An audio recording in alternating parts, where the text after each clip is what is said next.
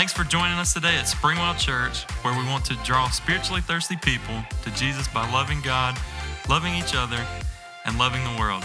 We hope that today's message builds you up, gives you a little insight, and helps you find a brand new perspective. You can find us in Taylor, South Carolina, and online at springwell.org. That's springwell.org. Now let's jump into the message. How many of you always pick the window seat when you're flying? I asked this question a couple of times this week. It's a hot topic, y'all. If you want to start a debate, an all out quarrel, a quarrel? Who says that? Anyway, ask them, ask them that question. I, I'm not a, a big time flyer, but when I do, I pick the obvious choice, the aisle. And I've thought through it. I got a couple of different reasons. Y'all ready? Number one, I get a little extra leg room because I can kind of stick my leg out in the aisle as long as the cart doesn't run over my foot. Got to be paying attention. Um, the second reason is because I, I don't feel trapped in. I mean, if you're by the window, you got a window on one side and you got a person on the other side that you probably don't know who's coughing. The third reason, the third reason is pretty pretty practical. It's because at some point during the flight, I got to pee. And I don't want to have to climb over people when I've got to go to the lavatory. Which, by the way, why do we only call it a lavatory on an airplane? I mean, nobody, nobody is sitting at home watching TV and says, I'm sorry, I got to go to the lavatory during the next commercial. nobody says that. Well, I, I read an article and it said that we should all be picking the window seat. Let me, it gives a few different reasons. Number one, it says the window seat is better for resting because you can lean your head against the window which seems like a good way to get head lice. Number two, just saying. Number two, it says it's better for working because you can kind of angle your stuff so that nobody sees what's on your screen. Makes a little sense. Number three seems very selfish after what I just said. It said nobody climbs over you if you're on the window seat. Number four, you get to control the window shades. How many of y'all know there's some serious throwdown can go over whether the window shade is up or down on an airplane? Have y'all ever seen some videos of people brawling over the window shade being up or down? I don't want that responsibility. Today, I want to talk about a guy who had some experience with the window seat. And today, my, my title is Take the Window Seat. Look at somebody next to you and say, Take the window seat. Now, see, y'all said it way too nice. This time, when you say it, say it with some conviction. Take the window seat. Daniel 6. All right, it didn't take that long, y'all. We're done.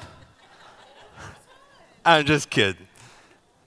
Daniel 6, starting in verse 10, says, Now when Daniel learned that the decree had been published, he went home to his upstairs room where the windows open towards Jerusalem.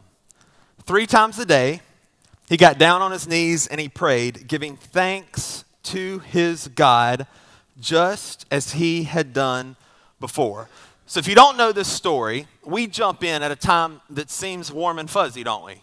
It seems perfect, a perfect story for church. The guy's praying, it's what he does. We're in church. I bet we're talking about prayer today.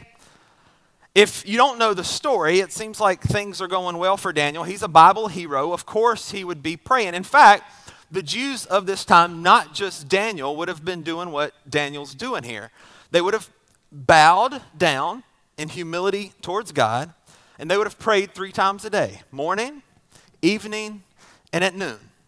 They would have done that and they would have faced Jerusalem, which was something that they began doing after the dedication of Solomon's temple. And so it seems like it's so perfect. We're going we're going to talk about prayer. Daniel's praying, warm, fuzzy stuff, until you see the context of where Daniel 6, verse 10 comes in. You see, at this point, the Israelites are in captivity in Babylon.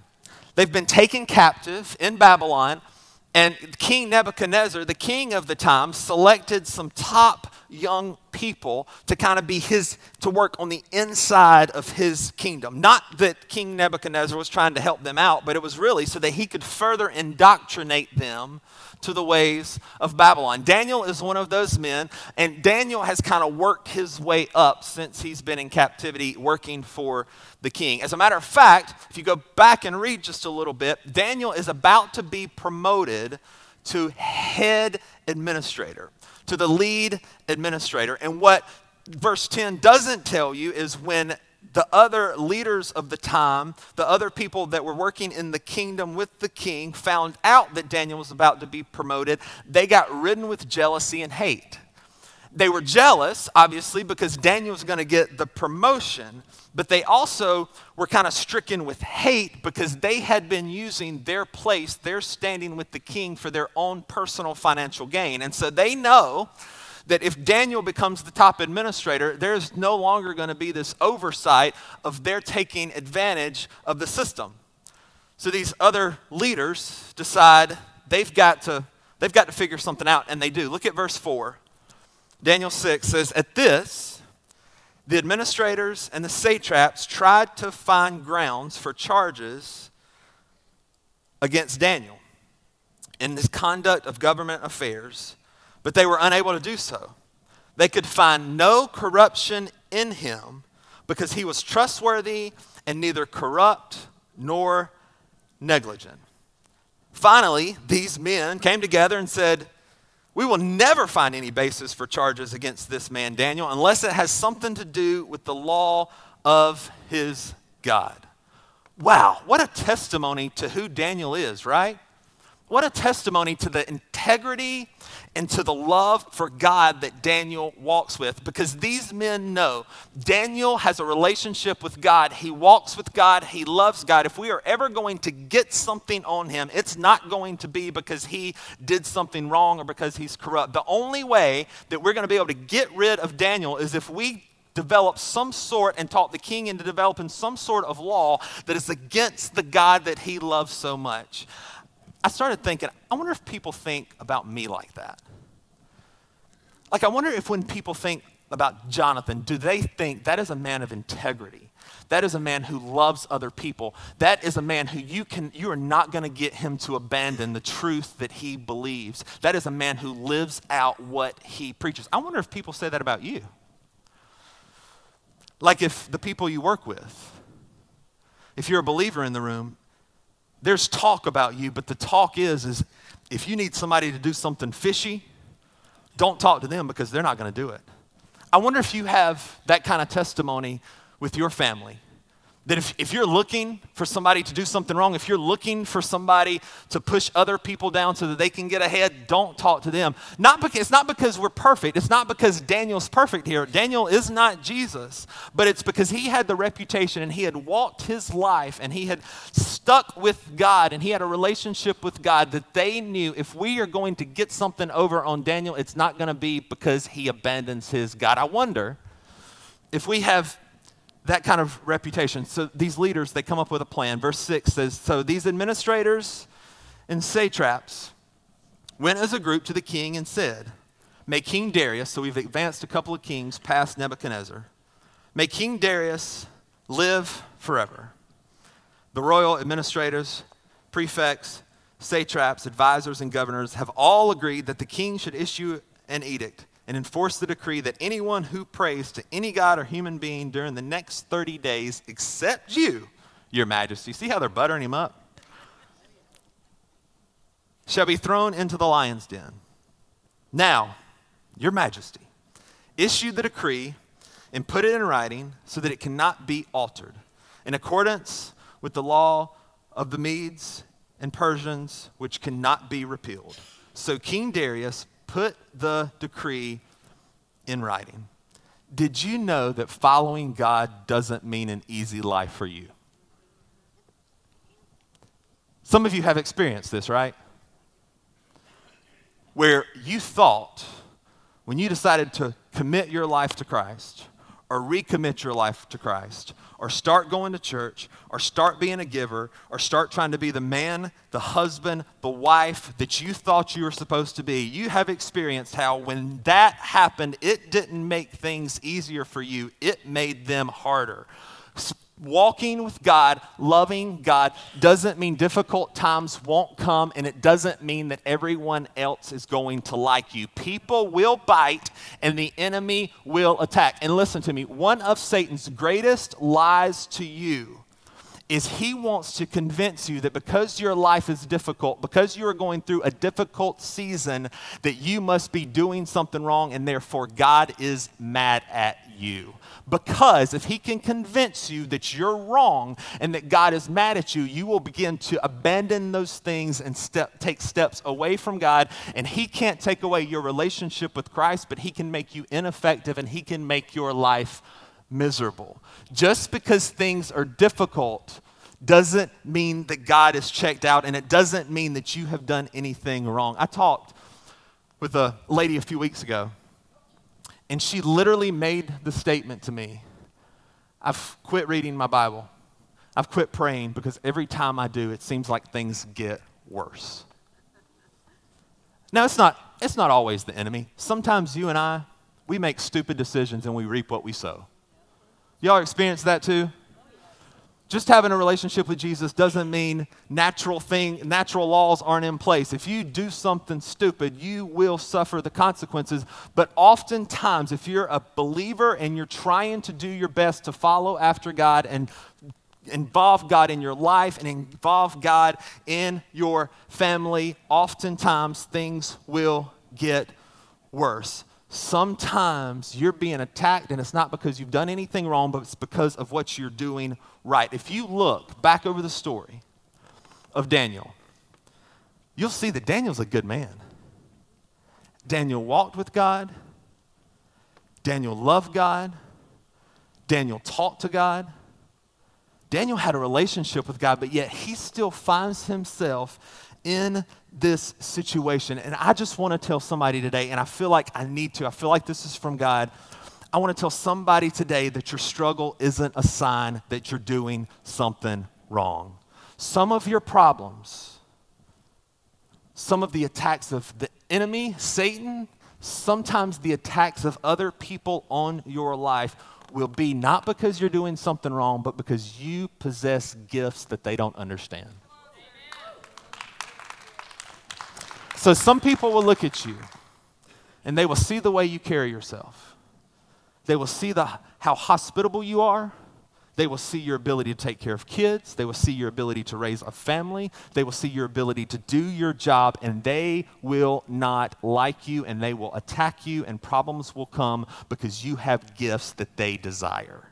Jealousy is a cruel motivator, and people will lash out when you possess something that they don't have. Some of your greatest struggles and some of the attack from other people will come because they don't understand you. And have y'all noticed that as a culture, we don't like what we can't understand? I really believe that this is a reason for a lot of the racism in our country. It's because when people don't understand your culture, when people don't understand the way you were raised, when people don't understand your past, when people don't understand your struggles that they haven't gone through, people will lash out at you when they don't understand you. And so some of you today are dealing with stuff and it's not because you've done anything wrong, it's because other people don't understand you. They don't understand the addiction you've been through. They don't understand how you were treated as a child. They don't understand the personality you have because you were treated like that as a child. And so some people don't like you, and some people will attack you based on who you are because they can't understand you. And people don't like people they can't understand, especially when they feel like that person has something they want. And so trouble will come even when you're doing everything right, even when you're trying to get it together, even when, you're, when, you're, when you've recommitted your life to following Jesus, trouble will still come. And sometimes trouble comes not because you're wrong, but because other people don't like what's right about you, because of the way you carry yourself. I fully believe that as believers, sometimes people sense Holy Spirit inside of us. and they don't like us because there's something inside of them that doesn't like that. And that is not a sign that you're doing anything wrong. That is because of what is right about you. So the other leaders realize that Daniel is a God fearing man. So they manipulate this king into signing this law. And it would seem like Daniel's backed into a corner, like he's kind of doomed, right?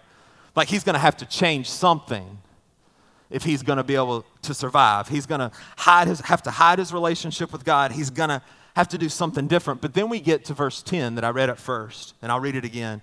It says, Now when Daniel learned that the decree had been published, he went home to his upstairs room where the windows opened toward Jerusalem. Three times a day, he got down on his knees, humbled himself before God, and prayed, giving thanks to his God just as he had done before. Talk about boldness, right? Talk about faith, right? Daniel finds himself backed into this corner and does the same exact thing he did before the decree, before the law was signed into place. Now, I got to admit, some of you and me, after this, would have thought, you know what, maybe I can shut that window right there. Lions are big.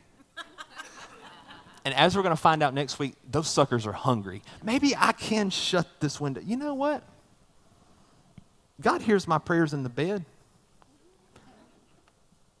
Did y'all know that God hears your prayers whether you have your eyes closed or not? Yeah. I mean, it wasn't like God wasn't going to hear his prayers if he didn't pray in front of the window. If it would have been, if it would have been us, we might would have made some concessions, right? God, I'll just talk to God when I'm, when I'm laying in the bed, or maybe I'll just do it two times a day, or hey, a month isn't that long. God, God knows I love him. But Daniel doesn't do that. Daniel goes right back to the thing that he was doing before the decree was issued. And do you know why I think he does that? Because he had built a relationship with God before the trouble came. Because he had been praying in front of that window three times a day before the attack came he was able to stay in the window seat when the attack came. He had pre decided that no matter what's thrown my way, no matter who gets mad at me because of who I am, no matter who doesn't understand me, no matter what the enemy brings, no matter what financial strains come, I know who I am. And he has pre decided that he's going to walk a life of faith and integrity built on the truth of God. And he decided it before the trouble came. And some of you, You've, you've tried the whole grit your teeth.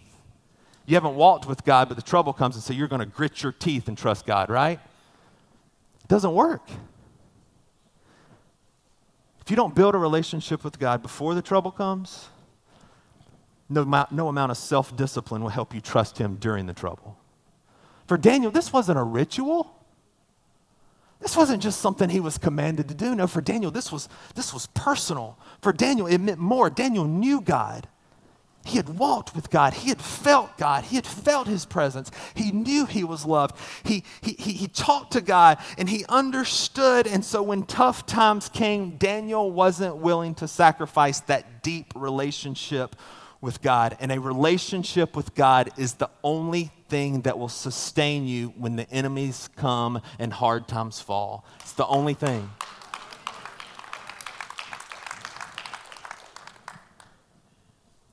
But if you wait to know God until you think you need Him, it won't work. When trouble breaks out as believers, it's our time to, to press in. But I do think this whole thing brings up an interesting question. Pastor Scott talked a few weeks ago about we obey authority. Some of you are thinking that right now. Well, Pastor Scott said a few weeks ago we're supposed to obey authority. So what about Daniel, huh? Thought about that? Gotcha. Isn't that what y'all are thinking? No, nobody's thinking that. I thought about it. There are times when man's laws and God's truth intersect. When that happens, we have to choose God's truth. We are to respect, we are to honor God given authority over us. It's a biblical principle, and we do that. But when those times come, where we have to choose man's rules or God's truth. We choose God's truth. Notice Daniel's attitude in this. Daniel isn't trying to be a jerk. He's not doing this from a sense of entitlement or to make, to make himself look better. No, he's doing this with a sense of humility and dedication to his God. It's about the heart. And it's about what his ultimate goal is. And his ultimate goal is to honor God above all. Y'all, we have to stay faithful to God no matter what. Difficult seasons are not the times to start compromising, they're the times to draw closer to God. Daniel could have closed the window. He had been a man of prayer. He could have said, It'll last me a month, it's only 30 days. He could have prayed with a sheet over his head. He could have, it would have been easier for him to, to bow to the culture around him, to the law of the day. It would have been easy for him to close the window, but he didn't. And, and y'all know what I think? I think him praying in front of this window is a bigger deal than just a ritual. I think when Daniel opens the window and prays in front of the window after this decree has been issued, I think it is Daniel taking a stand. And I think Daniel is putting his foot in the ground and he is saying, you know what? You can attack me, you can come after me, you can not like me, you can try to push me to do things, culture can try to change me, but I am sitting in this window because it is a declaration that I am standing on truth. I am taking the window seat because I know my God and I know he is going to be faithful as long as I stay at the window seat. I think this is a declaration for Daniel saying, I am not backing down. So he takes the window seat, he makes the declaration, and here's what I want to tell every believer in the room don't give in when the pressure's turned up. When everyone else seems to be backing out of their faith, when everyone else is stepping over people to get ahead when everyone is mistreating people they should be loving, when everyone else is looking for happiness in other places, don't back down. Why is it that, as I'm speaking for Christians, that we would rather argue over a political office and we will take a bigger stand on a political office than we will take on the truth of God? Why is it we would take a bigger stand over what coffee is best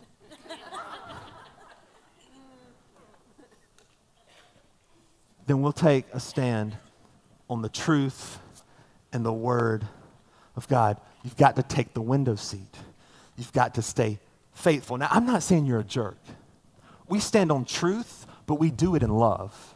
And, and here's the problem is that a lot of times people fall on one side of that or the other, right? We have this group of people who are determined to take a stand and stand up for what's right, but they're jerks and nobody likes them and they're hateful and mean and nobody wants to be a part of that. But then we have these other people who, if it feels good, live your truth.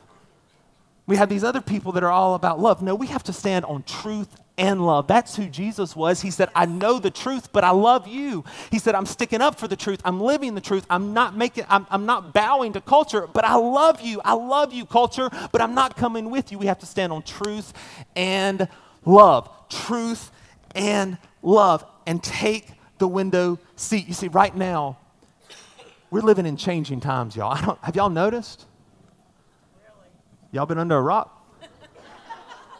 y'all been in the lavatory for 12 years? We're living in changing times. As a matter of fact, culture, not a term I would use, but culture would say it's a post Christian time. And what's happening is, as time progresses, people are people are looking for any way to solve and to fill that God shaped hole in their life.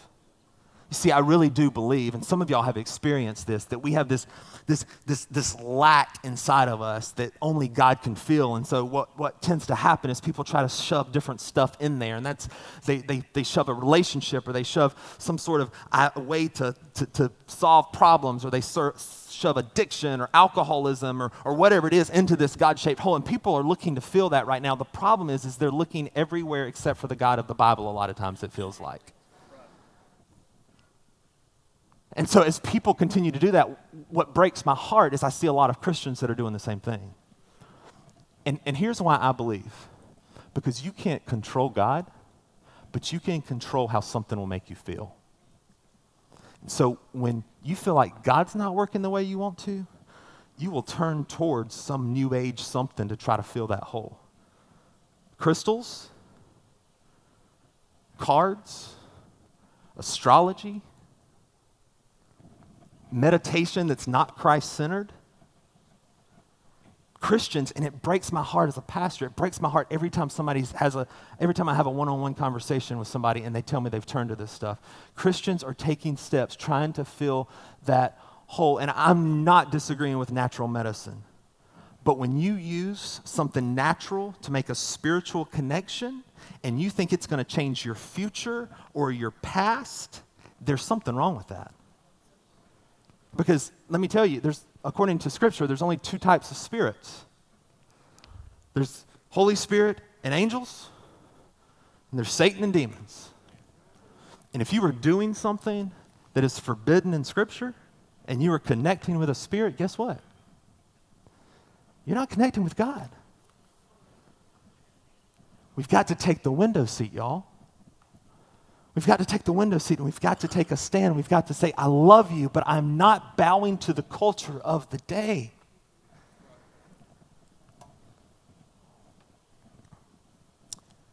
Anything other than Jesus and the God of the Bible would do nothing to satisfy your deepest spiritual longings or change your situation. Only Jesus can save you and fulfill you to the core. Just because times are tough does not mean God's not real, and just because things get hard doesn't mean it's time to look to something else. Jesus is your answer. So, of course, these leaders have gotten their wish. In verse 11, says these men went as a group and found Daniel praying and asking God for help. So we went to the king and spoke to him about his royal decree. And I can hear them saying this Hey, king, didn't you? I remember something about. Didn't you publish a decree that during the next 30 days or so, I don't know, anyone who prays to any god or human being except uh, maybe you, your majesty, would be thrown into the lion's den?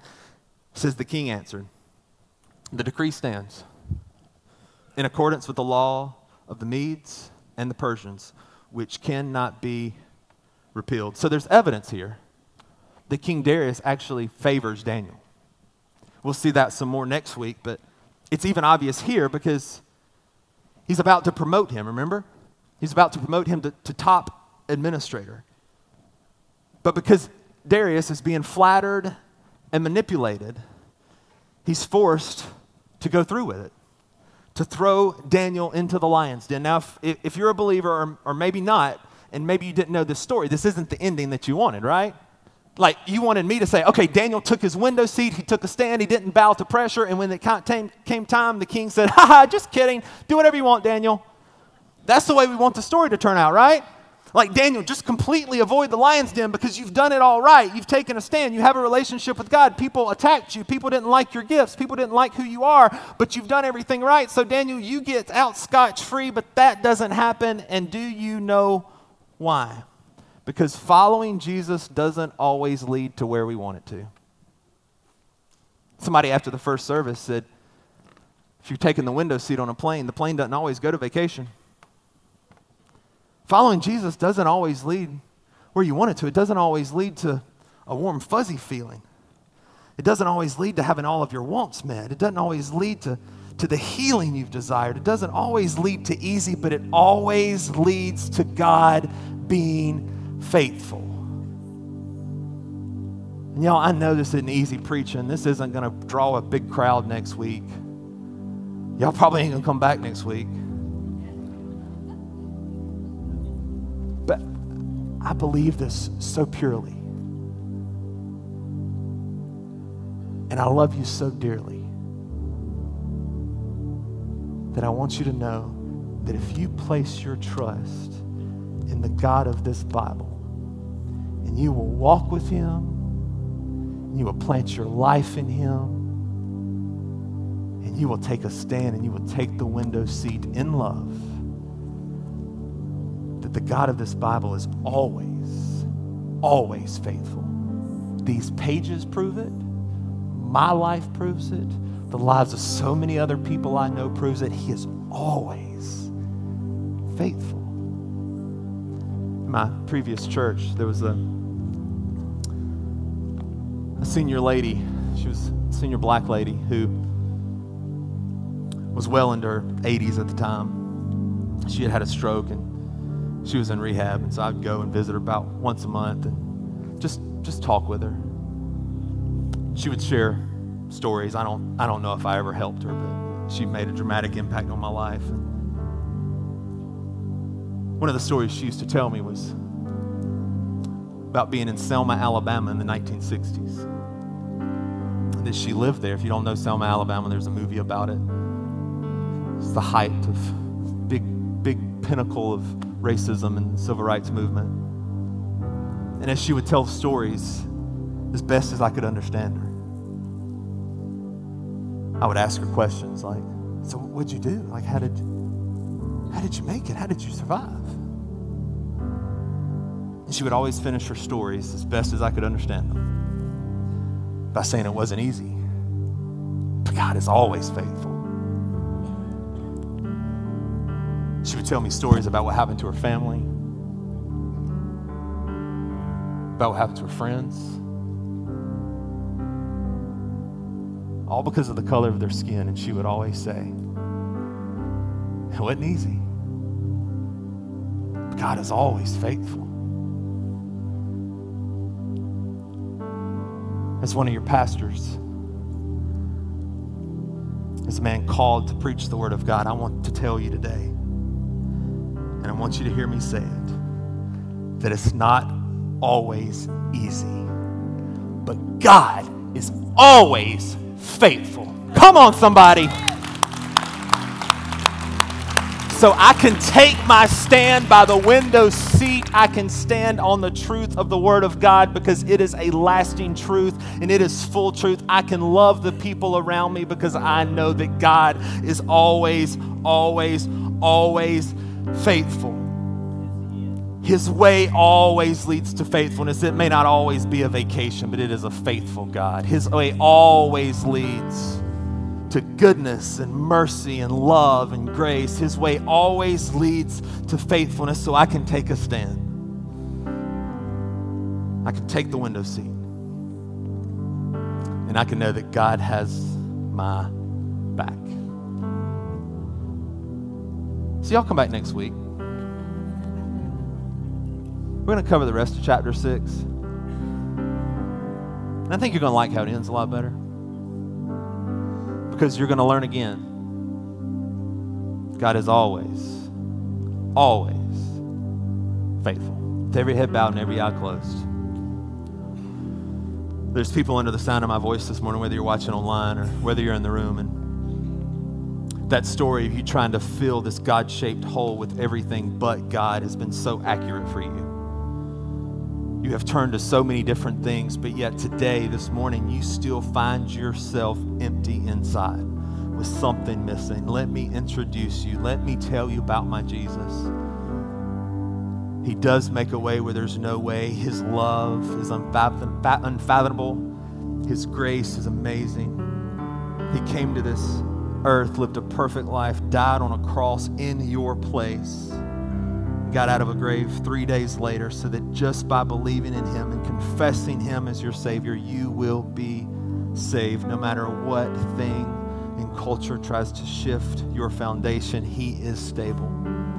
So if you need a relationship with Jesus this morning, you can say this prayer in your heart. You can say it out loud. It's not a magic prayer, it's more of just a confession of belief. Just say, Jesus, I trust you. I believe you're true. And I ask you to fill this emptiness inside of me.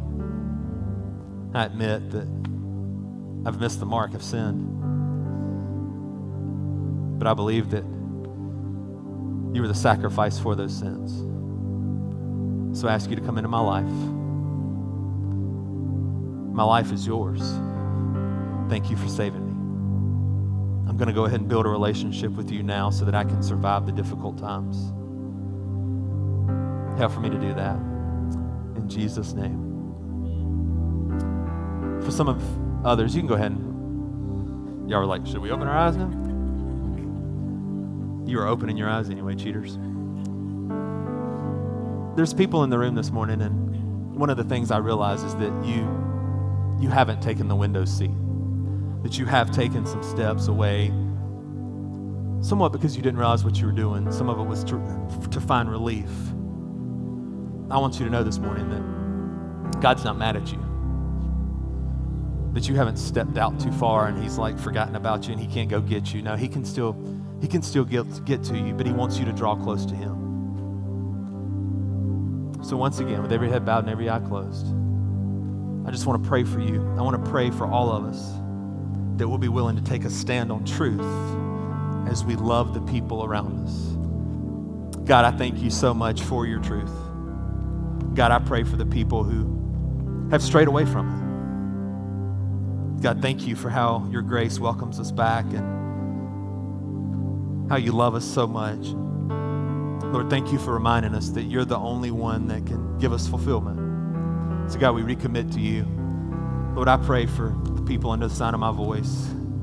God, people that I pray for so often. God, I pray that you would help for us to take the window seat, to know that you're faithful, and we're going to stand on truth, and we're going to stand on love. We're going to love you. We're going to love people. We're going to love.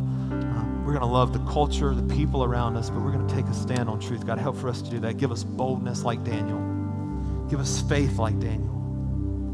God, I thank you for the amazing church that sits in front of me, for the amazing honor of teaching your word.